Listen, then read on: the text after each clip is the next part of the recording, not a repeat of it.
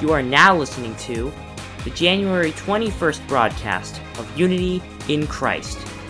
This hour, we have Psalms, This Is My Song, Sermon, and Equipping the Saints. First, let's begin with Psalms, This Is My Song.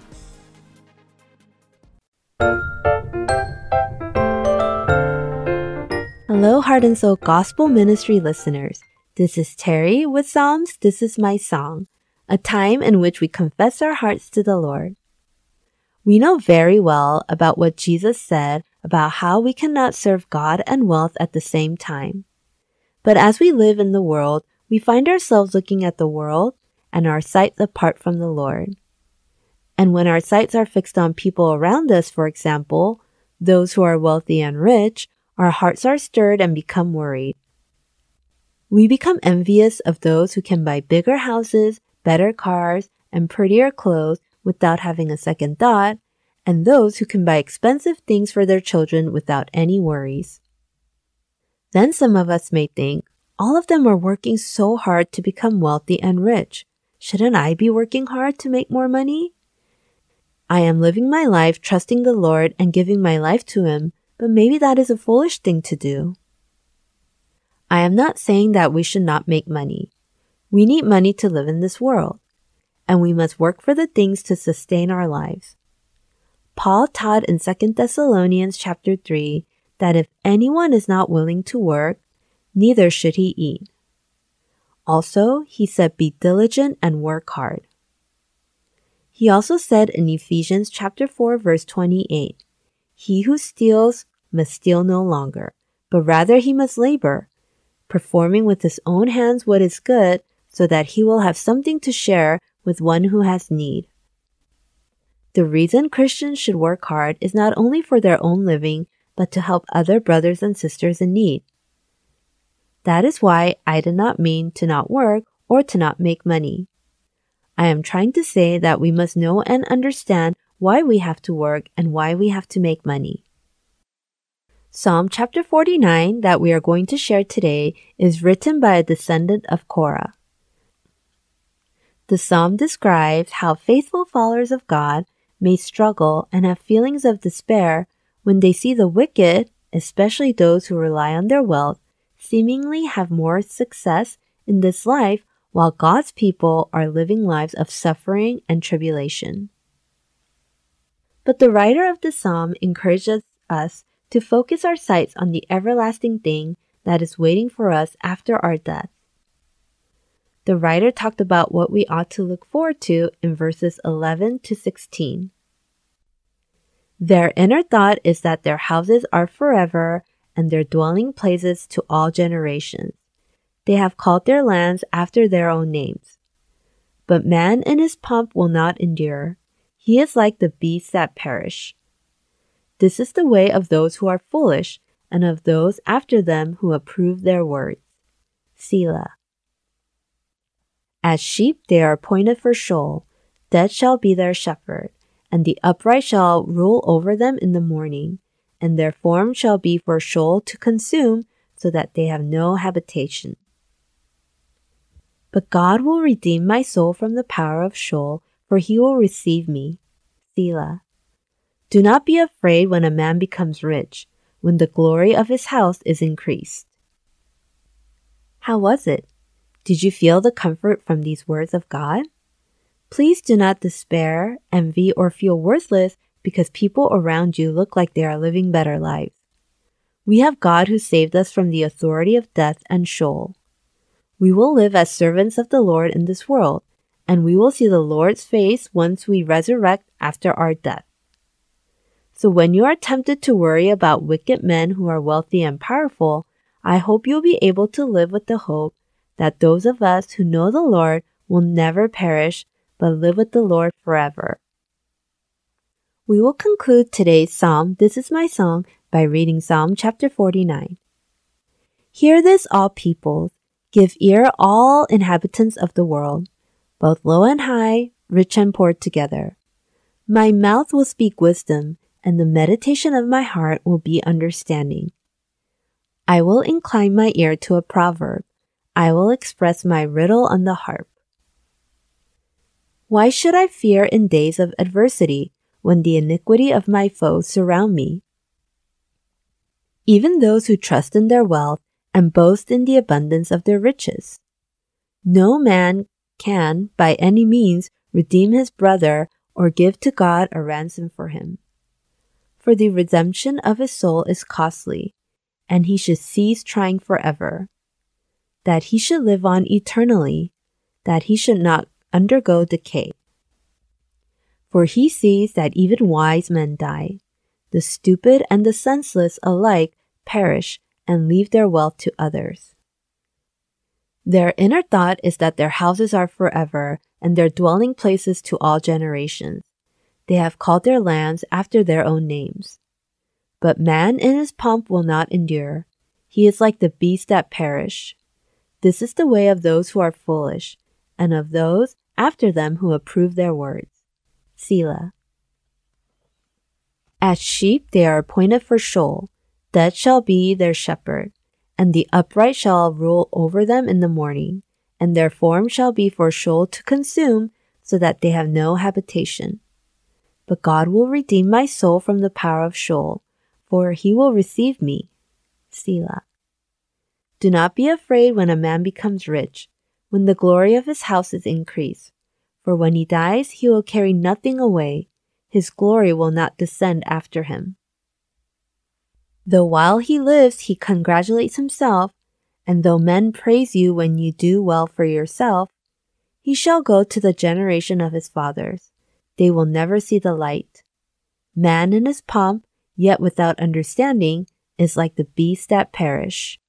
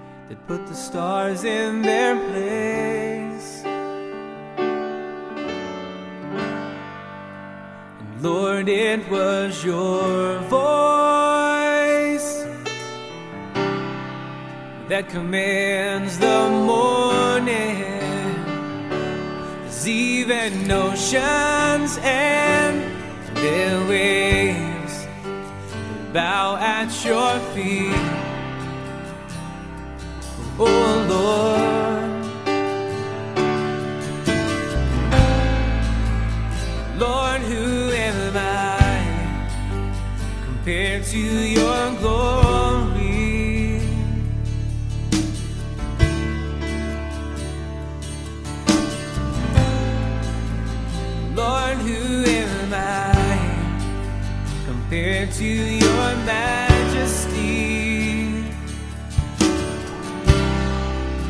Cause I'm your beloved your creation, and you love me as I am. You've called me chosen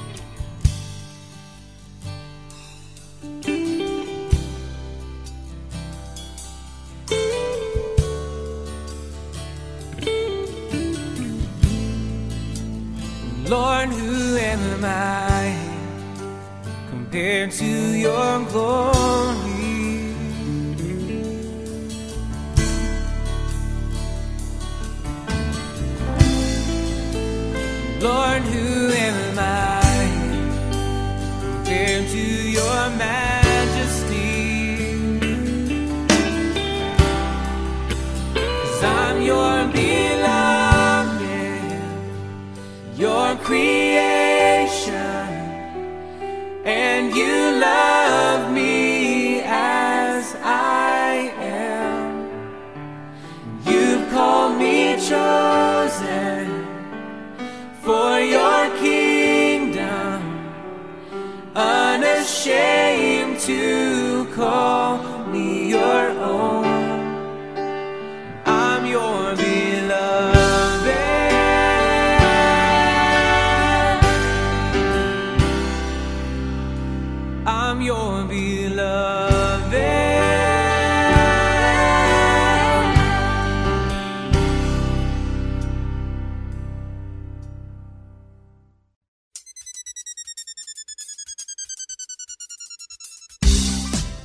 Coming up next is a sermon by Pastor Bill Milter of Arizona Community Church. Today's topic is reverent worship. I hope you have a blessed time with Pastor Bill. Now, as I mentioned last week, many feel that Protestant churches have become irreverent. And I think one of the main reasons that that has happened is because we have adopted a whatever it takes mentality. If it grows the church, so be it. If it's practical and it works, let's do it. So we have put being practical above being biblical. If it practically grows the church, even though if it's not biblical, let's just do it because that'll attract people and make us seem cool and hip and all the other things. But we never, ever want to do what's practical above biblical because when we are being practical and not biblical, there's no reverence, there's no awe that we are giving to the Lord in that moment.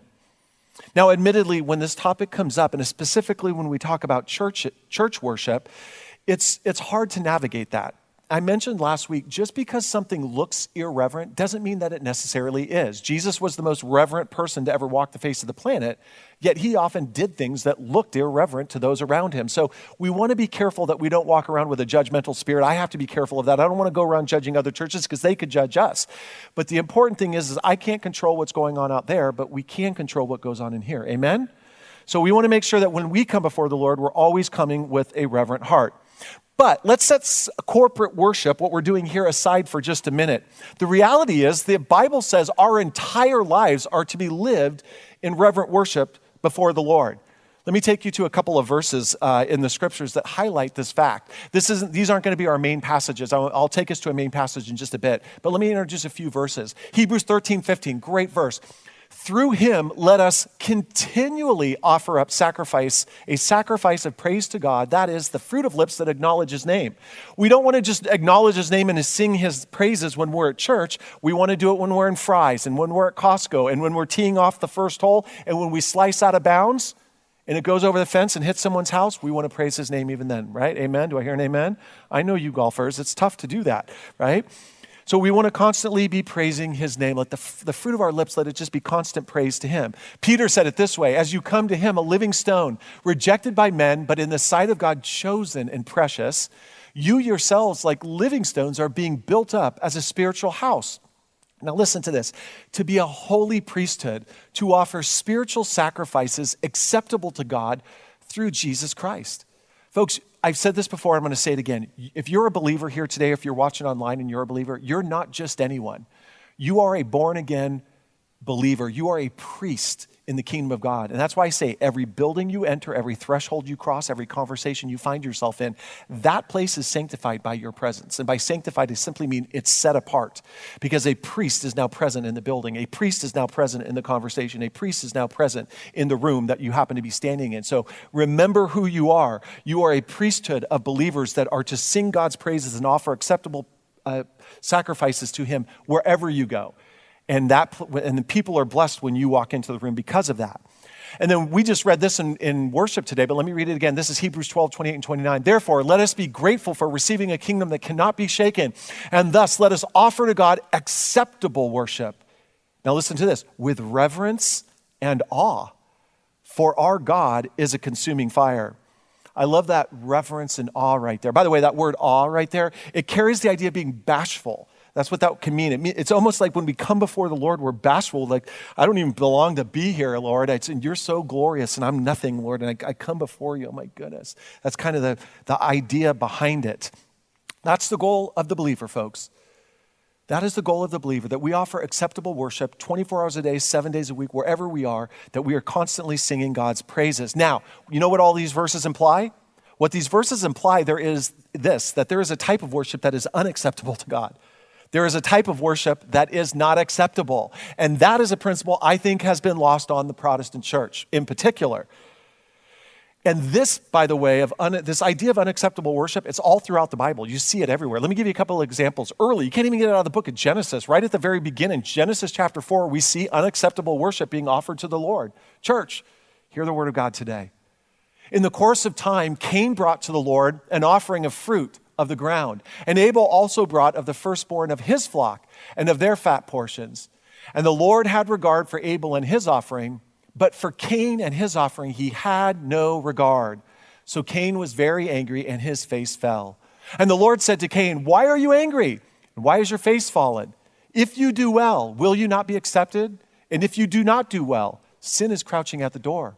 Its desire is contrary to you, but you must rule over it. Now, there has been endless debate as to why God didn't have regard for Cain's offering. What was unacceptable about it? You can debate that till you're blue in the face. The fact is this it was unacceptable. There was something about it that God didn't accept, which means that there is a type of worship or an attitude in worship, whatever you want to call it. There's a type of worship and an attitude in worship that God is looking for in those who come to worship. Two brothers, one brings a good offering, one brings a bad offering. Now, let me, t- let me take you to two other brothers, both who brought a bad offering. This is found in the book of Leviticus. Their brother, the brothers, Nadab and Abihu. Listen to this. Now, they were priests. They were sons of Aaron, right? So they're priests. They, and their dad is Aaron. They should know better than what they just did. Listen to this. Now, Nadab and Abihu, the sons of Aaron, each took his censer and put fire in it and laid incense on it and offered unauthorized fire before the Lord, which he had not commanded them. And fire came out of out before the Lord and consumed them, and they died before the Lord. Then Moses said to Aaron, Now listen to this, folks. This is critical. If you want to know what God's looking for when, when you come to worship him, this is what he's looking for. Among those who are near or who draw near to me, I will be sanctified. And before the people, I will be glorified. And this is, and because when Moses says that to Aaron, it says, and Aaron held his peace because he knew that Moses was right. His sons had done something wrong. Now there's debate about what they did wrong. What exactly did these two guys do wrong? Well, they were priests. What did they do? Well, it says they offered unauthorized fire. It can also be translated strange fire. They brought something strange before the Lord that he had not commanded them. Some theologians have suggested instead of bringing fire from the brazen altar as they should, they got their fire from some other source. Hey, there's fire here. Let's not go over there to where we should get it. It's more practical to get it here, so let's just get it from here and do that. And like I said, whenever we're, if that's the case, whenever, being, whenever we're being practical instead of biblical, we're not being reverent. Amen? We never want to do what's practical, even if it seems to be easier, more convenient, it makes more sense, it seems to be more successful, it seems to have better results. If it's practical but not biblical, we're not doing it. Amen? And folks, that's not just in corporate worship, that applies in our life. We don't take shortcuts in the Christian faith. Just because some every the world's doing this and it seems more practical or whatever, we don't do that if it's not biblical. Practical over biblical is never reverent. Others have suggested these two guys were drunk these two brothers were drunk. And the reason I say that is let me read a little bit later in this same passage. Listen to this. It's, it's not a little bit later, it's right after this. The Lord spoke to Aaron. So his sons die, and then God comes to Aaron and has some words for him. And here's what he says to Aaron. And the Lord spoke to Aaron, saying, Drink no wine or strong drink, you or your sons with you, when you go into the tent of meeting, lest you die. That's why theologians think that these two guys had been drinking. And then on top of that, because they were drunk, maybe they made a poor decision and they got fire from a place that they should. They should have got it from the brazen altar. They didn't. They got it from somewhere else and they offered that because look at what it says next.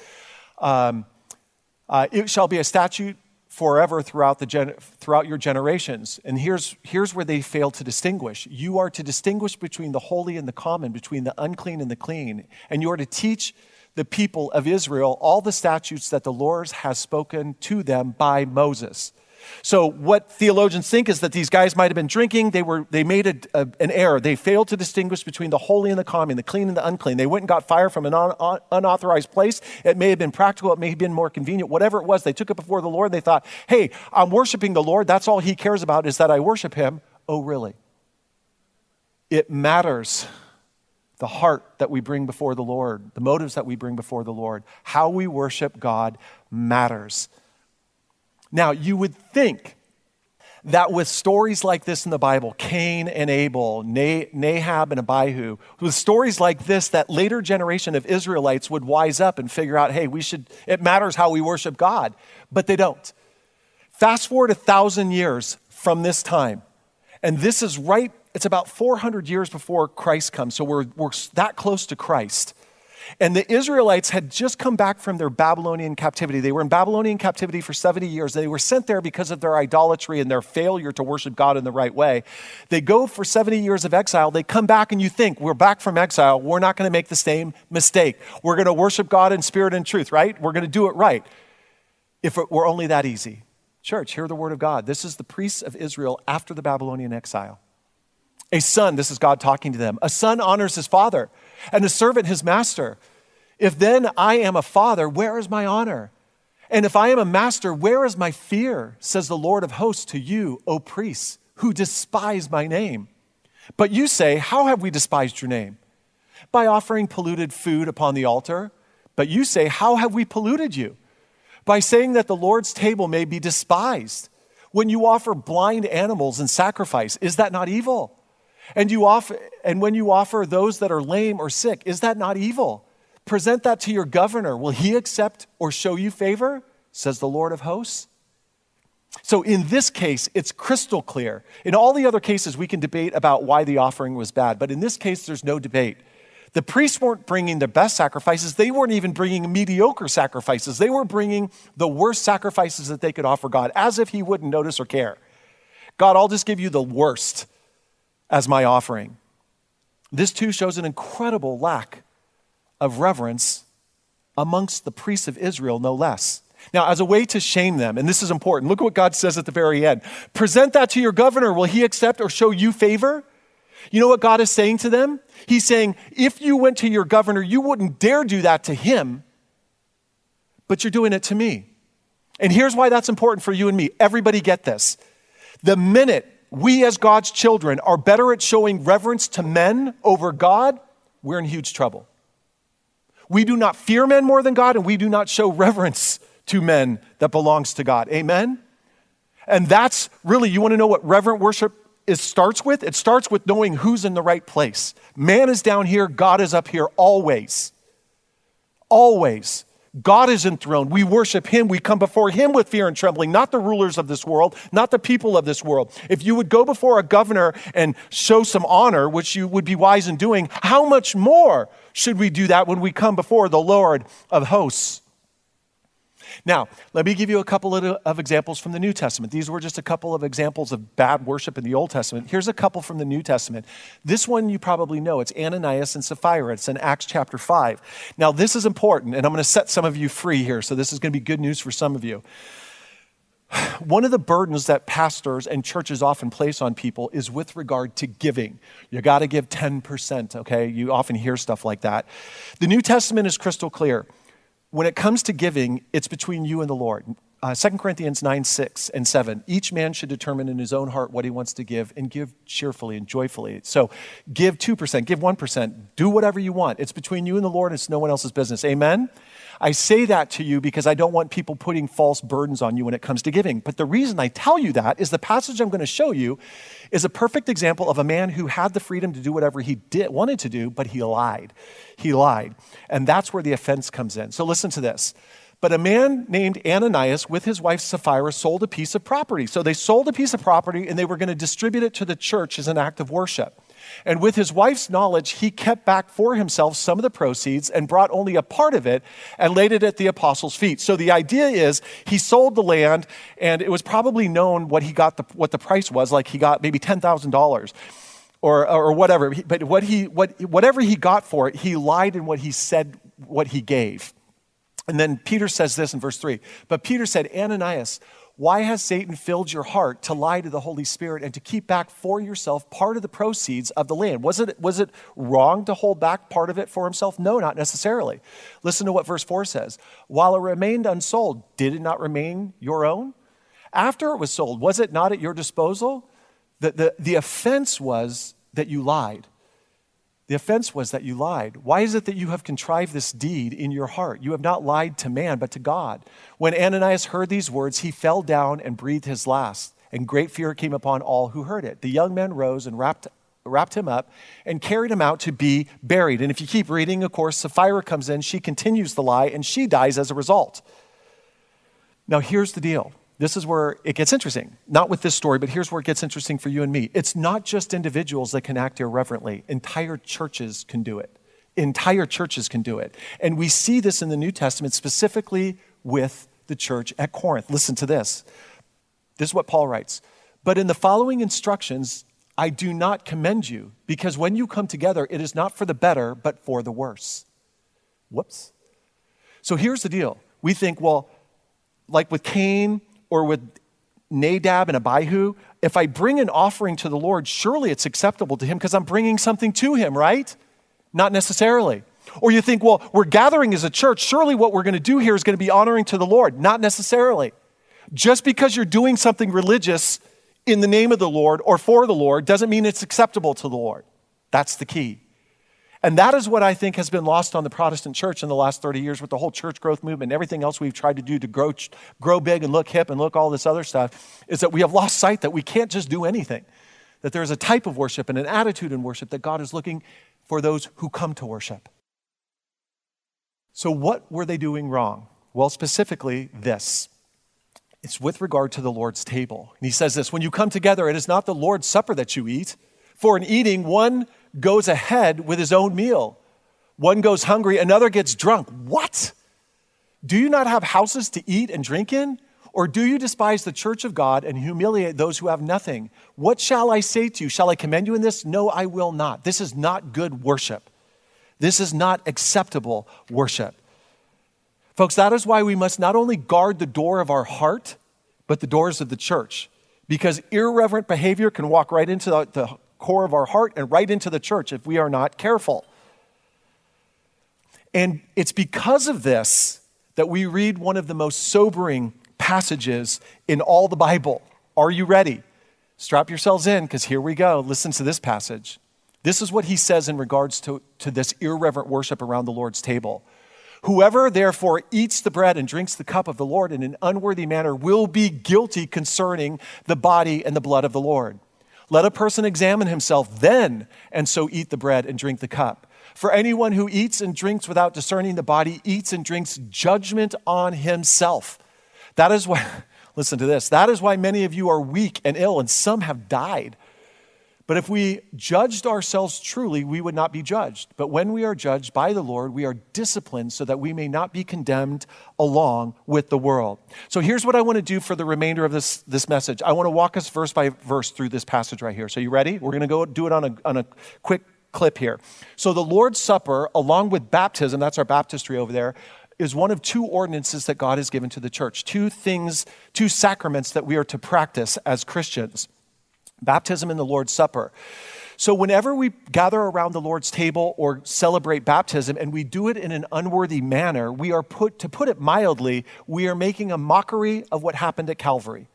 We are making a mockery of what happened at Calvary. We are showing a reckless disdain for the very thing the bread and the wine in this case represents. That is the broken body and shed blood of Christ. Back to our passage. That's what he's saying here. Whoever therefore eats the bread and drinks the cup of the Lord in an unworthy manner will be guilty concerning the body and the blood of the Lord. It's an offense to the Lord when we take in an unworthy manner. Just as a believer can dishonor the name of the Lord by taking it in vain, we can act with similar dishonor with regard to the body and blood of Christ when we partake in an unworthy manner.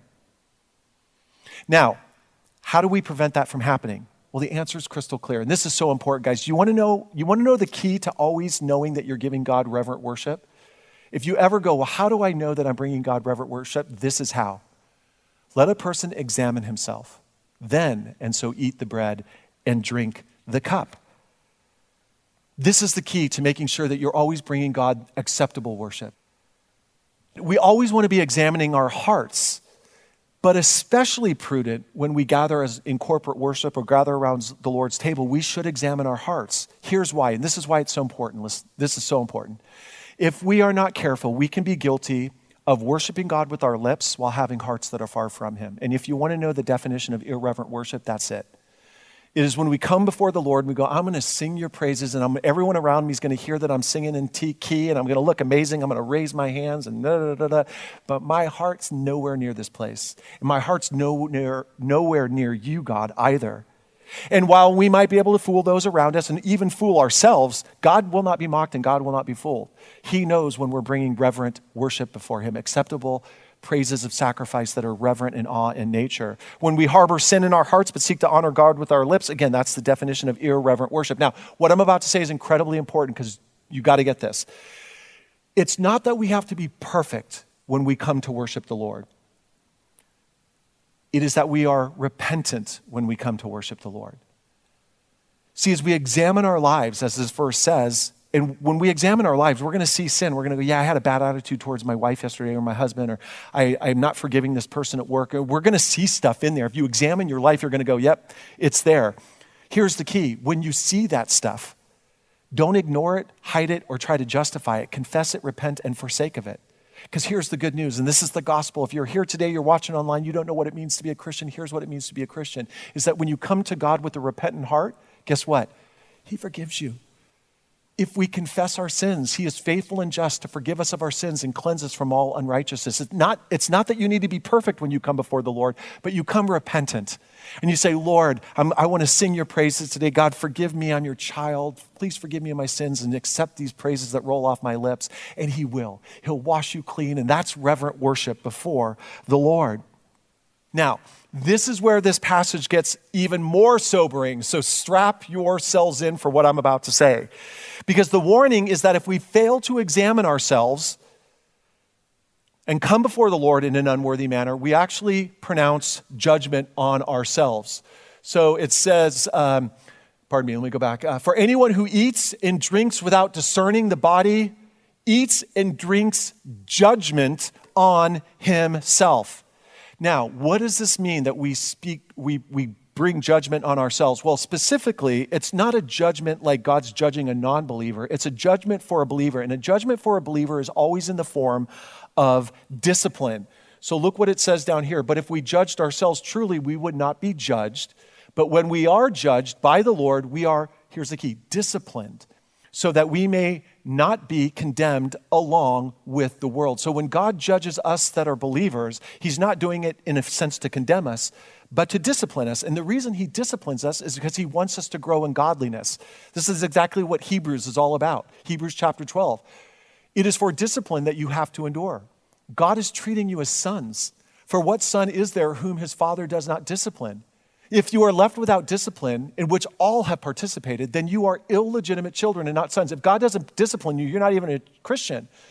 Besides this, we who are believers have all had earthly fathers who disciplined us for, and we respected them. Shall we not much more be subject to the Father of spirits and live? For they, that is our earthly fathers, disciplined us for a short time as it seemed best to them. But he disciplines us for our own good, that we may share in his holiness. For the moment, all discipline seems painful rather than pleasant, but later it yields a peaceful fruit of righteousness for those that have been trained by it. Now, this raises a really important question, okay? So, this is where I'm going to make a lot of us uncomfortable. So, here we go. You ready? To what lengths will God go to discipline his children? And the reason that I bring this up, let me go back to our passage, is because of this little sentence right here. That is why many of you are weak and ill, and some have died. I don't want to have to preach on this stuff, but it's in the Bible, so I, I don't know what to do except preach on it. So I'm going to. To what extent does God discipline his children? Well, in the first century, he would allow people to experience illness and even death as a form of discipline. It's not that when they died that they went to hell, he, he was taking them home. But sometimes it's discipline. The discipline is you're coming home. We see this with Ananias and Sapphira. When they were disciplined, they died on the spot for lying to the Holy Spirit. I think they were absolutely believers in God. The discipline was them calling them home. Hey, you've lied, and I'm going to make an example of you, but I'm, you know, you're coming home. Now that raises this question. The question is this Does God still discipline his children to this extent to this day? Does God still discipline by using illness and even death today? It's an interesting question. Now, what I'm about to say, if you think I'm wrong, you can go ahead and push back. Just push back on in your car on the way home, don't. I don't see anything in Scripture to indicate that God cannot still discipline his children this way, even to today. Now, do I think it's the norm? No. Do I think it's a rare exception? I think it, I think it is, but I think it's still possible. Now, what I'm about to say is complete, completely anecdotal, but I have talked to Christians. I even talked to a Christian after the last service, but I have talked to Christians over the years who have recounted stories of divisive, dis- disobedient believers dying in very unusual circumstances. And I had somebody after the first, second service come to me and he said, I, I can account for that. I saw that. And you can take that for whatever you want. We ultimately don't know if somebody dies if they were being disciplined or it was just God was calling them home. Who knows? Um, but the point is this Does God, does, do, do, does the attitude that we come before the Lord in worship matter to Him? You bet it does. You bet it does. And it's something that I think has been lost on the Protestant church in the last 30 years here, especially in America. God takes that seriously. That is why I've said this, guys. If you're ever wanting to know, am I bringing God reverent worship? It's always the heart that matters. You know, I get people, you know, we have first time visitors that come all the time. And when, I, when I visit other churches, you know, the first thing I wonder about? How do they dress? Because I want to dress appropriately, right?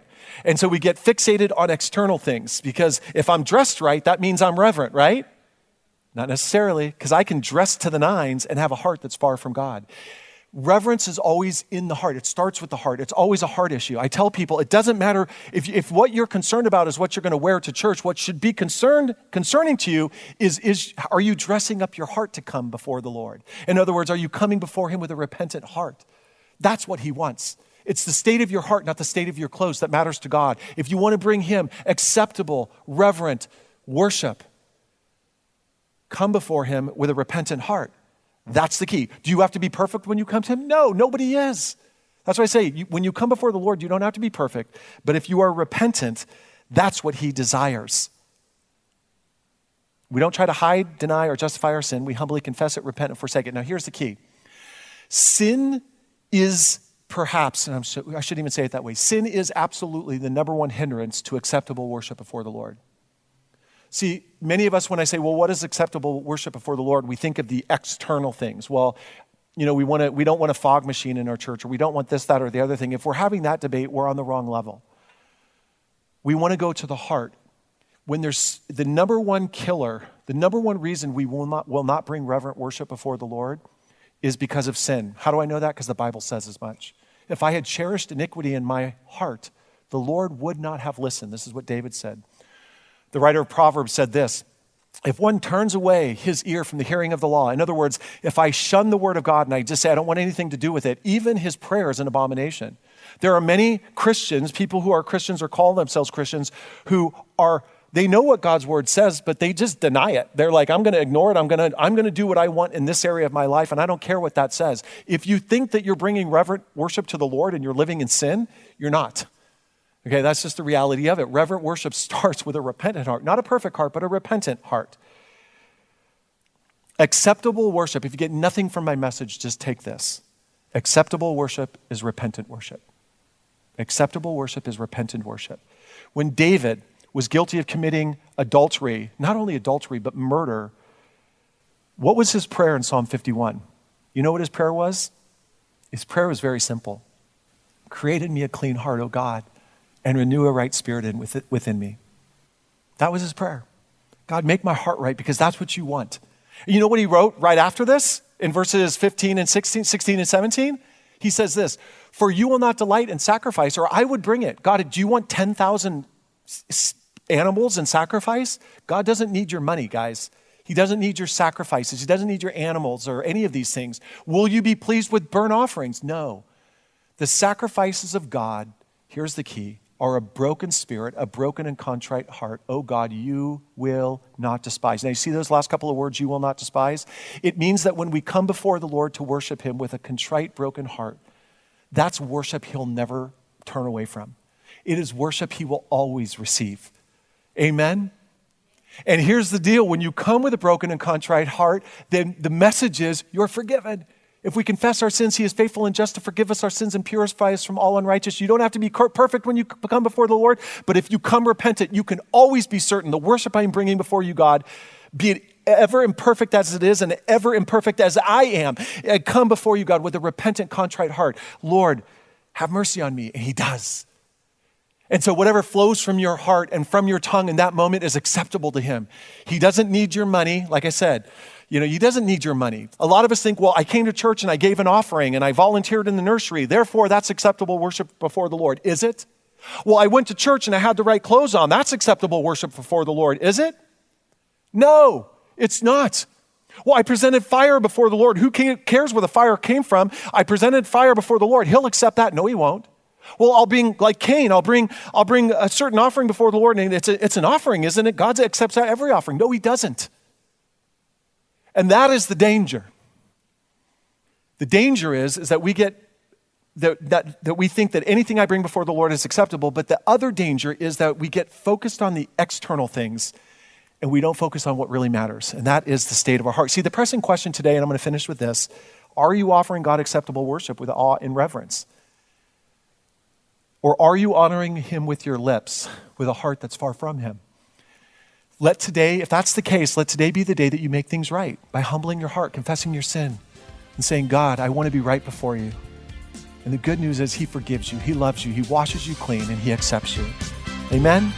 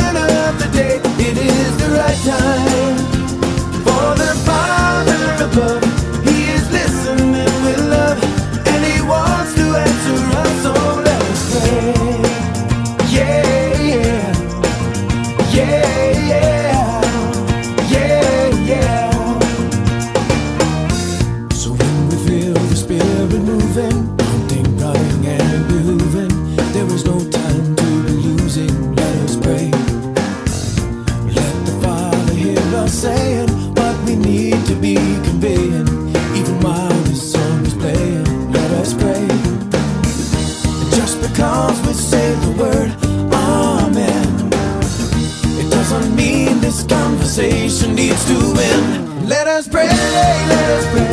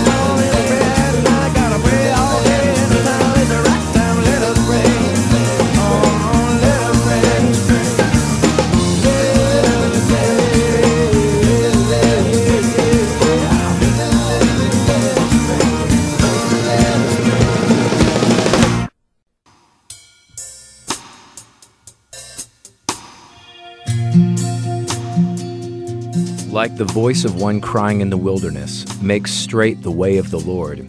Heart and Soul Gospel Ministries is looking for those who will partner with us in this ministry of making a path straight for the Lord directly to the hearts of listeners.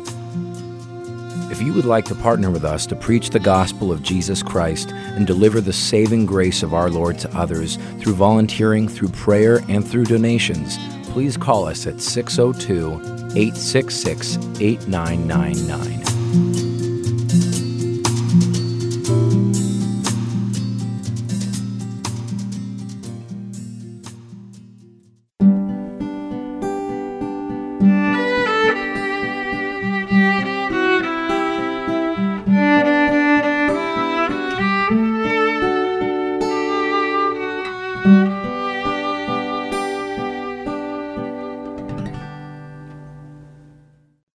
Following program is called Equipping the Saints.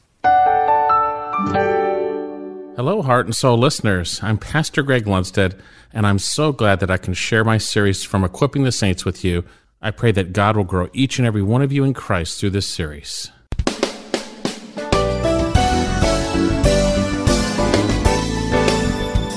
And did not, and it's the, the subject is God, by the way. Now, the Greek word has that subject inherent, he. And he did not spare the ancient world, but preserved Noah, a preacher of righteousness with seven others when he brought a flood upon the world of the ungodly.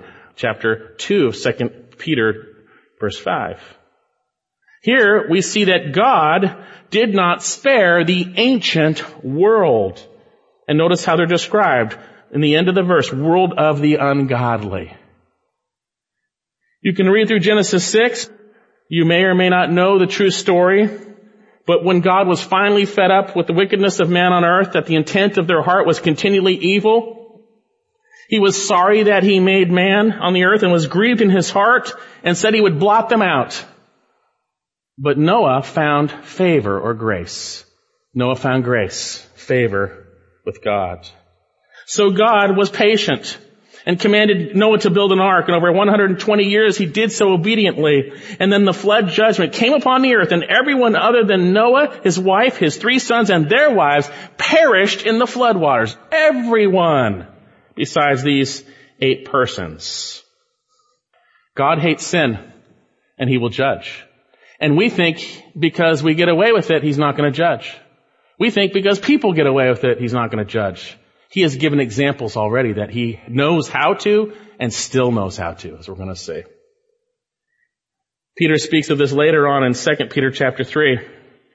He says, though through which the world, speaking of water, was at one time destroyed, being flooded with water.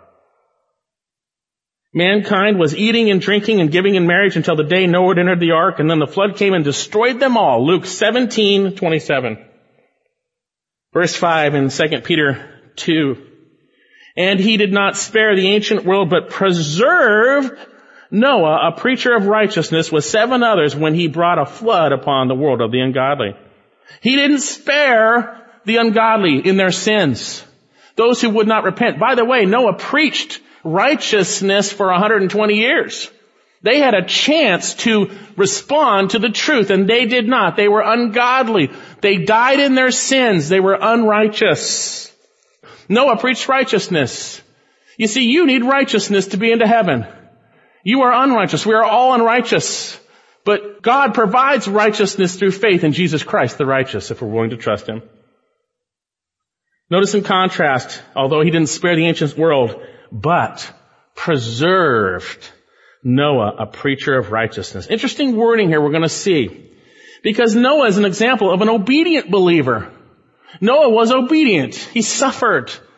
No converts. He suffered. But he was obedient. He was preserved from the flood judgment. It means guarded, watched over. Later on, we're going to see Lot was delivered. He was snatched out, but Noah was preserved.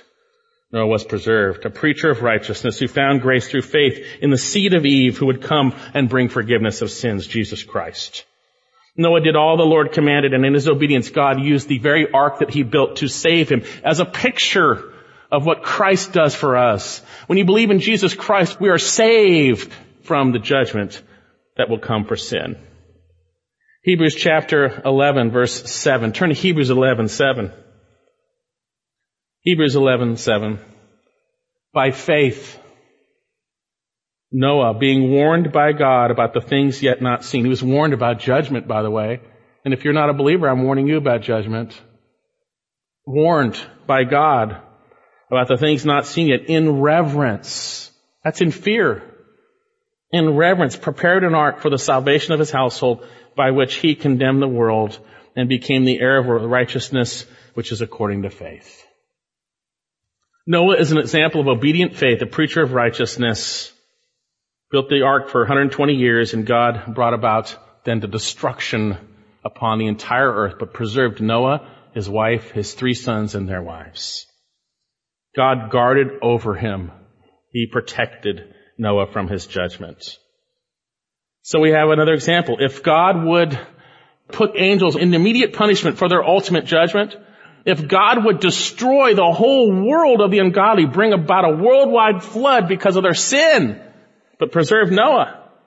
If he would do that, then, verse 9, the Lord knows, and we're going to see in a minute, this word knows speaks of having known already, but it still affects you now. The Lord already knows how to do it, and he still knows. Still knows how to rescue the godly from temptation or trials, as we're going to see, and to keep the unrighteous under punishment for the day of judgment, especially those, and that's going to speak of the false teachers. He's going to describe them in two ways, which will be the rest of the chapter. So the point is, based on God's previous actions concerning sin, worldwide flood, preserving Noah, we must recognize the Lord knows how to rescue the godly, but to keep the unrighteous under punishment. The Lord knows how to do it. They're not getting away with anything. Their judgment is not idle. It's not idle. And then notice we have a third example. Verse 6. And if he condemned the cities of Sodom and Gomorrah to destruction by reducing them to ashes, having made them an example to those who would live ungodly thereafter. Remember Lot, Abraham's nephew, we see he's a believer here. Lot made systematic compromises to follow what he desired by what he looked at. And he found himself in a place where he benefited, worldly speaking, he was sitting at the gates. But internally, because he was a believer, he was tormented. And God had to deliver him out of that area. Remember what happened in Genesis 19 where two angels doing the Lord's bidding came to Sodom and met Lot. And they wanted to sleep in the square. And I'm not going to read, you can read Genesis 19 later. And Lot said, no, come to my house, because he knew what the people there were like. Obviously, they were tormenting his soul with their actions, right? He knew what they were like. And then the wicked men and evil men of Sodom tried to bash down the door to get at those angels to get strange flesh as we saw in Jude.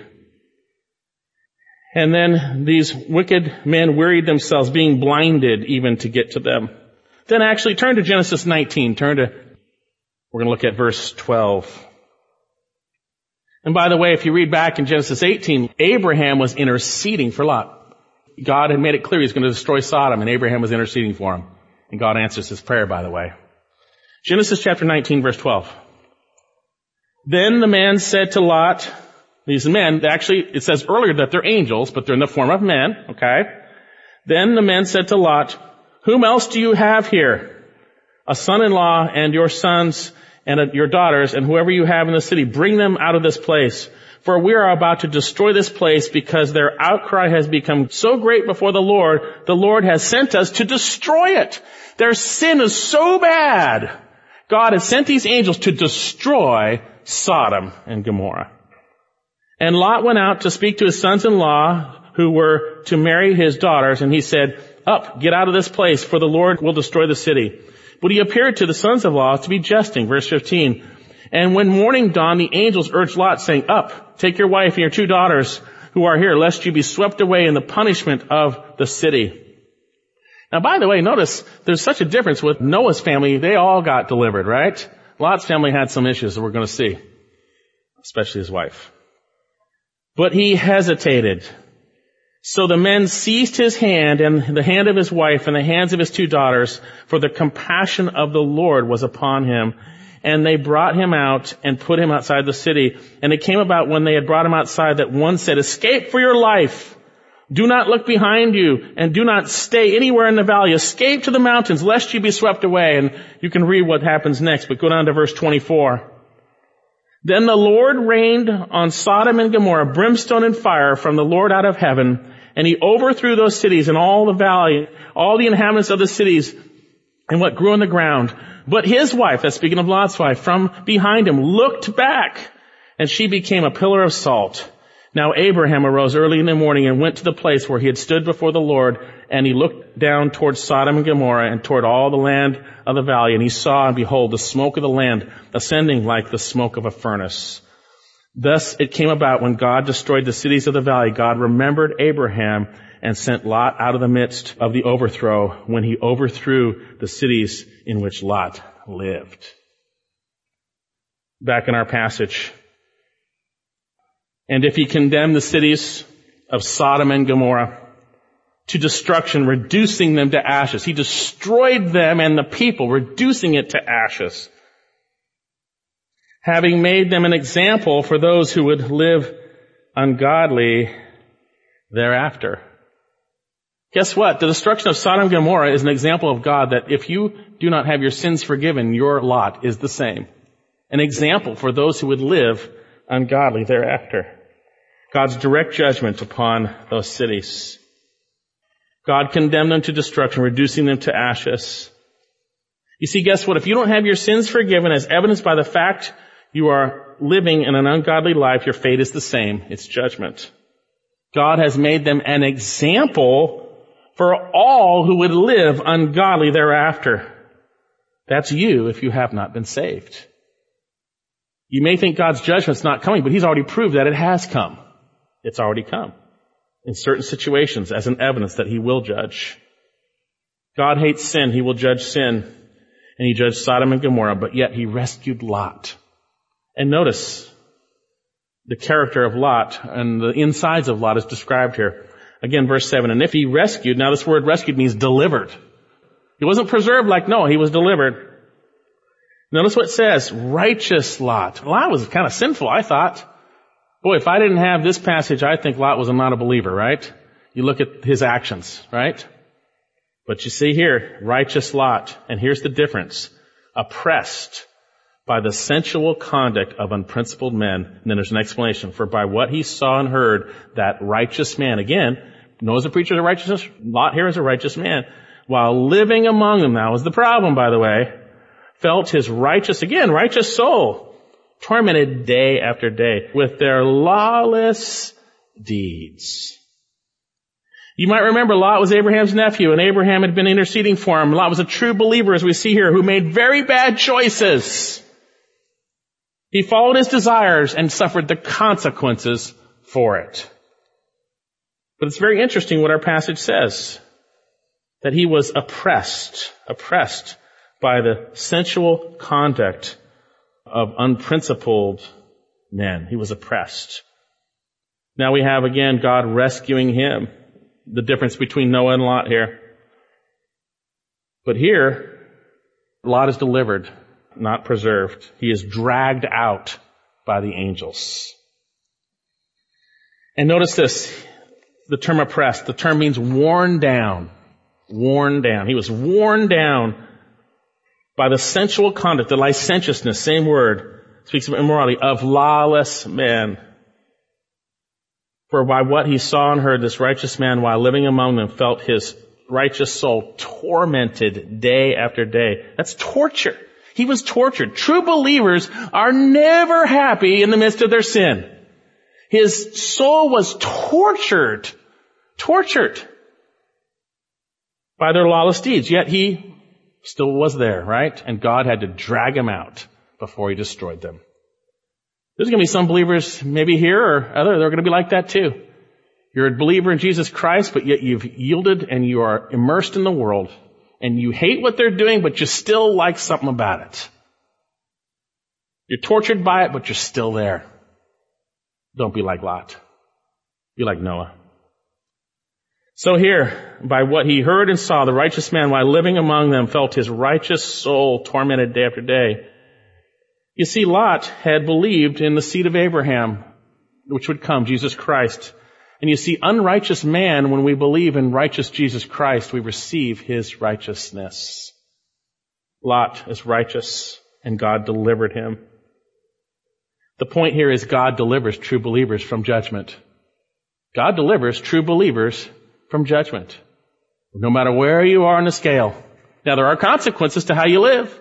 Some of you might be preserved as you obey God. Some might be snatched out and delivered like Lot. Judgment does come for sin. So then, if he rescued righteous Lot oppressed by the sensual conduct of unprincipled men, for by what he saw and heard, that righteous man, while living among them, felt his righteous soul tormented day after day. Now, I would say if he didn't feel his soul tormented day after day, maybe he wasn't a believer, but here we see he was. Now, if you can live among sinful man and just not have a conviction at all, I would question whether you're saved or not. Lot was tormented. He was a worldly believer, but he was tormented felt his righteous soul tormented day after day with their lawless deeds. Then, that's what God does. He rescues, brings judgment also upon the unrighteous. Then the Lord knows how to rescue the godly from temptation and to keep the unrighteous under punishment for the day of judgment, especially those who indulge in the flesh and its corrupt desires. Folks, we need to know that God has already punished some as examples. Then he does know still how to keep the ungodly under punishment and to rescue the godly. He's going to punish those who are in their sins. If you never repent, you are being kept for judgment. Especially false teachers, especially as we're going to see. They're not getting away with anything. Notice, based on God's past judgment, future deliverance for the righteous and judgment for the unrighteous is assured. Again, verse 9. Then the Lord knows how to rescue the godly from temptation and to keep the unrighteous under punishment for the day of judgment.